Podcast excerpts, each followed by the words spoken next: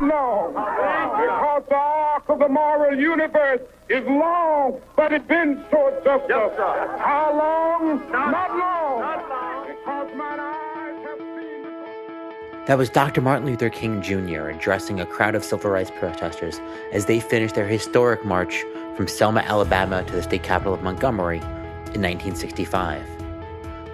Those particular words, in fact, were so powerful that they've continued to offer hope to the oppressed well beyond the tragically shortened life of their speaker, even for a while adorning a spot in the Oval Office under the presidency of Barack Obama.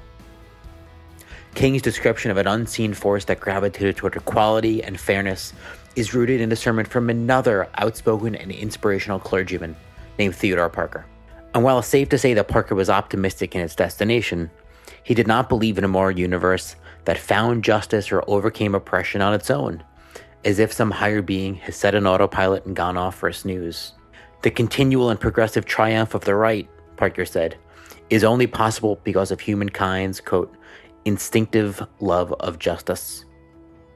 And that's where we all, you, me, everyone that works on this show, and really everyone fit in. My name is Dan Chaglia, and welcome to Bending the Arc, the new podcast from the University of Pennsylvania's School of Social Policy and Practice. On this show, we'll talk about issues in which the moral universe just doesn't seem to be bending toward justice quite quickly enough, and we'll highlight the people helping it get there.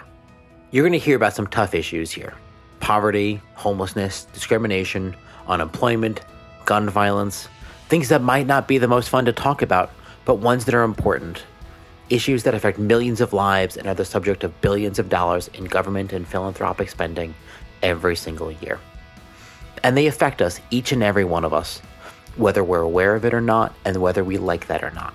You'll hear from people that are most affected and vulnerable to these injustices and those working tirelessly to end them policymakers, advocates, researchers, social workers. We'll pair a critical lens on our present with one peering into a more just future. And we hope you'll join us. Listen and subscribe on iTunes, Apple Podcasts, and SoundCloud, and visit us at our website, www.sp2, that's the number 2, dot upenn dot edu slash bending the arc.